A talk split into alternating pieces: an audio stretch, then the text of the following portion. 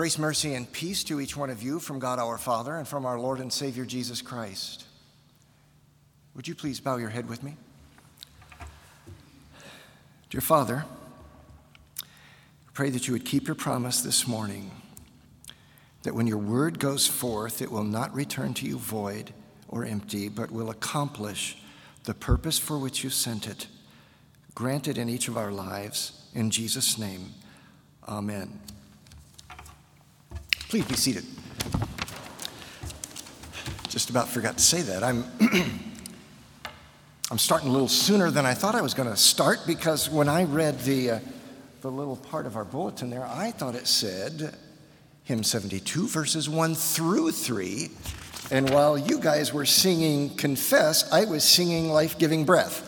And so, and I, all of a sudden it hit me that doesn't sound like breath, that sounds like S, fess, you know, confess. And I thought, ooh, I'm on the wrong verse. Got to get up there sooner than I thought. Speaking of wisdom, which is what we're going to talk about today, I may not be the best example. In fact, I know I'm not the best example. But we, uh, we have this idea, don't we, that as people grow older, they just naturally grow wiser. And that is why I think it is so disappointing when you run across an old fool, isn't it? Don't you think? We just naturally think people are going to get wiser, but it doesn't occur for everyone. Some people are no wiser when they're 70 years old or 80 years old than they were when they were 12. That's sad, isn't it? Have you met people like that? I've met people like that. The way they look at life is the same way they looked at life when they were young. Things haven't changed in their mind. We often think it naturally occurs, but not for everyone. And that's really sad because wisdom is exceedingly valuable. Um, our lesson for this morning speaks about wisdom, and it especially speaks about a type of wisdom that we run across a lot in the scriptures. It is a godly wisdom, and what I'd like to do is read our passage for this morning, which is found in Proverbs chapter 2, beginning verse with verse 1, and then we'll talk about it for a few minutes. It begins this way My son, I'm already going to stop. My son, after two words, there we are stopping. Who is speaking, my son, and to whom is the speaker speaking? Well, Proverbs chapter 2 is actually a continuation of the latter part of chapter 1 of Proverbs. And the, the person who is speaking switches in chapter 1 from Solomon, who begins, to wisdom later on in chapter 1. And it is wisdom actually who is speaking. And wisdom is personified here. So wisdom is speaking, and to whom is wisdom speaking? And well, that's probably easy enough to guess. It's you and me. So wisdom is speaking to you and me, and it and it it says my son here, but it says it in such a way that it applies to all of us, both male and female, not just sons. And so now let's continue with our, our passage, shall we? My son, this is wisdom speaking. My son, if you accept my words, that's wisdom's words, and store up my commands within you, turning your ear to wisdom and applying your hearts to understanding, and if you call out for insight and cry aloud for understanding, and if you look for it as silver and search for it as for hidden treasure, then you will understand the fear of the Lord and find the knowledge of God. Remember, we said this is a godly type of wisdom. For the Lord gives wisdom, and from his mouth come knowledge and understanding. As we read this passage, as I read it anyway, three questions come into my mind that are begging to be asked. And the first one is this what is wisdom? And secondly, why should I want it? And thirdly, how do I get it? And so the first question was, What is wisdom? There are lots of definitions of wisdom online. I'd like to, to read a couple of them to you. The first one that, that uh, somebody said, it is discernment. Wisdom is discernment. Well, that's true enough, isn't it? There's a definition that I like better than that, and it is this it is the appropriate application of knowledge. Isn't that a good one? That's a, that's a great definition, I think. The appropriate application of knowledge. Who thinks these things up? You know, these, these great definitions like that. What does the Bible say? Well, the Bible says that the fear of the Lord is the beginning of wisdom. So, apart from God, there is none of this wisdom, is there? At least not this, this godly wisdom that we're talking about. And so, we might say that wisdom is the appropriate application of the knowledge of the things of God. And that describes what this wisdom is. Well, why, why does it uh, have to be somebody that knows God who has this kind of wisdom. Can't somebody in this world also have wisdom? Well, uh, of course, there is a wisdom about the things of this world that some people have. We see lots of those people in uh, positions in our government, you know, in the State Department, and those kinds of places.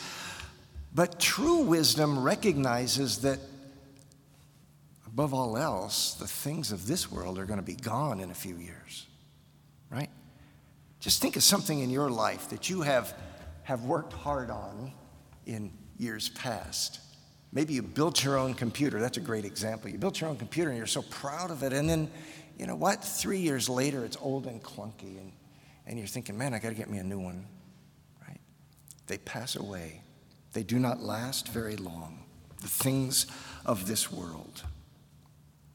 And so it is wise, or it is not wise rather, to make the pursuit of the things of this world our main purpose. Should we pursue the things of this world? Of course, but that's not our main purpose. Our main purpose is to pursue the things of God. Now, secondly, why should I want wisdom? Well, let me tell you some reasons. Proverbs 3:13 says, "Happy is the man who, who finds wisdom." And so, connected with wisdom is happiness. It has the capacity to bring happiness to the person who has it. Especially when you make decisions, difficult decisions in life, right? It's nice to have that kind of wisdom when you have to make those decisions and then you see that the result turned out well later on, you know? Proverbs 24 says, My son, eat honey, for it is good, and the drippings of the honeycomb are sweet to your taste. Know that wisdom is such to your soul. Wisdom is valuable.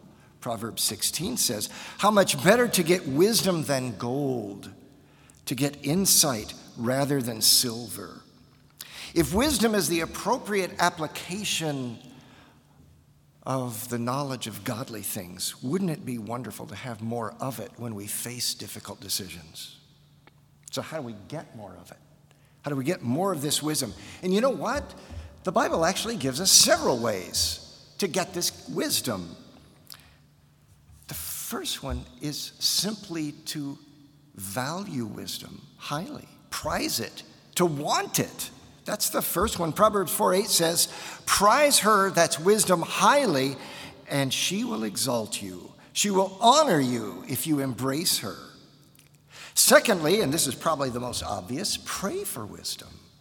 James says in the New Testament, if any of you lacks wisdom, let him ask God, who gives to all generously and without reproach, and it will be given to him. Now, there's a promise right there. God promises to give wisdom to the person who asks him. Fourthly, and likewise, uh, the Bible itself is filled with wisdom. It's God's Word. And when we fill ourselves with it, when we hear it, when we read it, then we gain wisdom by it. Our lesson says this the, by the Lord I'm sorry, let me start over again. That the Lord gives wisdom, and from his mouth, now what comes out of his mouth? His word. Just like words come out of our mouth. From his mouth come knowledge and understanding. Luther said this about wisdom that Solomon Solomon calls folly all that proceeds without God's word and works. A fool is one who presumptuously guides himself by his own mind and notions.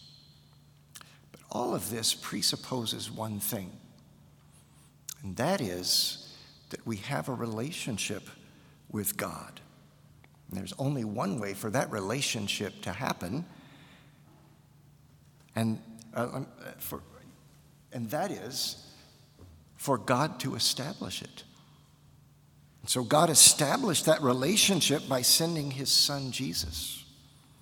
Jesus was God the Son, and God sent him to this earth to take upon himself our nature, human nature, and become a man, and that's what he did.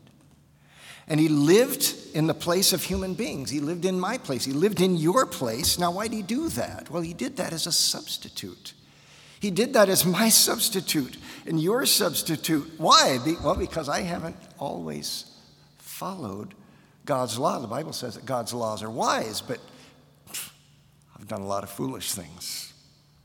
I've sinned a lot of sins in my life. And my guess is that you have too. So Jesus came and he followed that law without sinning. Everything he did was wise. If you want to if you want evidence of it, just read the Gospels and see what he said when he's confronted and, uh, and what he did. Look at his actions and his words. And so Jesus lived in your place and mine a perfect life, and then he died on the cross to pay the penalty for the sins that I have committed. And he says, Whoever believes on me has everlasting life. Trust Him, won't you? Why not, in the quietness of your own heart, reconfirm that trust this morning and simply say, I do believe you, Lord. You are my Savior. Thank you. Jesus said this, and we'll conclude with this Whoever hears these sayings of mine and does them will be like a wise man who built his house upon the rock. And when the rains came and the floods came and beat against that house, the house did not fall. May God grant that for you and me. Amen. And so we would pray together, or we, we would pray, but bow our heads together and pray. Gracious Father, grant your wisdom to us. Keep your promise to give us that wisdom. We ask for it now. Guide us and direct us by your Holy Spirit Himself that we may not exalt ourselves, but humbly fear you with our whole hearts and keep your word. Help us first to place our hope and confidence in your Son, Jesus Christ, who alone is our righteousness and our Redeemer, so that we may finally obtain eternal salvation. In Jesus' name, amen. Thank you.